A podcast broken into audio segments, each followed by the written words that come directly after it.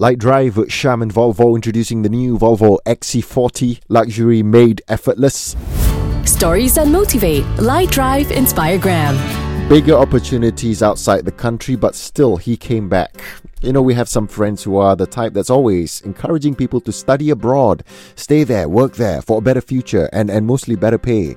Well, Kenny Shim, a dance choreographer who graduated with a Bachelor of Arts in Contemporary Dance from London, well, he had friends who discouraged him from coming back too. But he decided otherwise. His friend's advice, you know, could be true about how there's not much future in arts over here, but Kenny seemed to be more optimistic, saying there is always hope.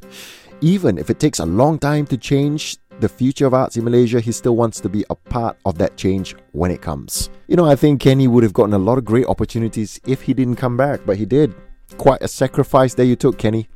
Thanks for caring about our arts industry. Lenka, the show on Lite.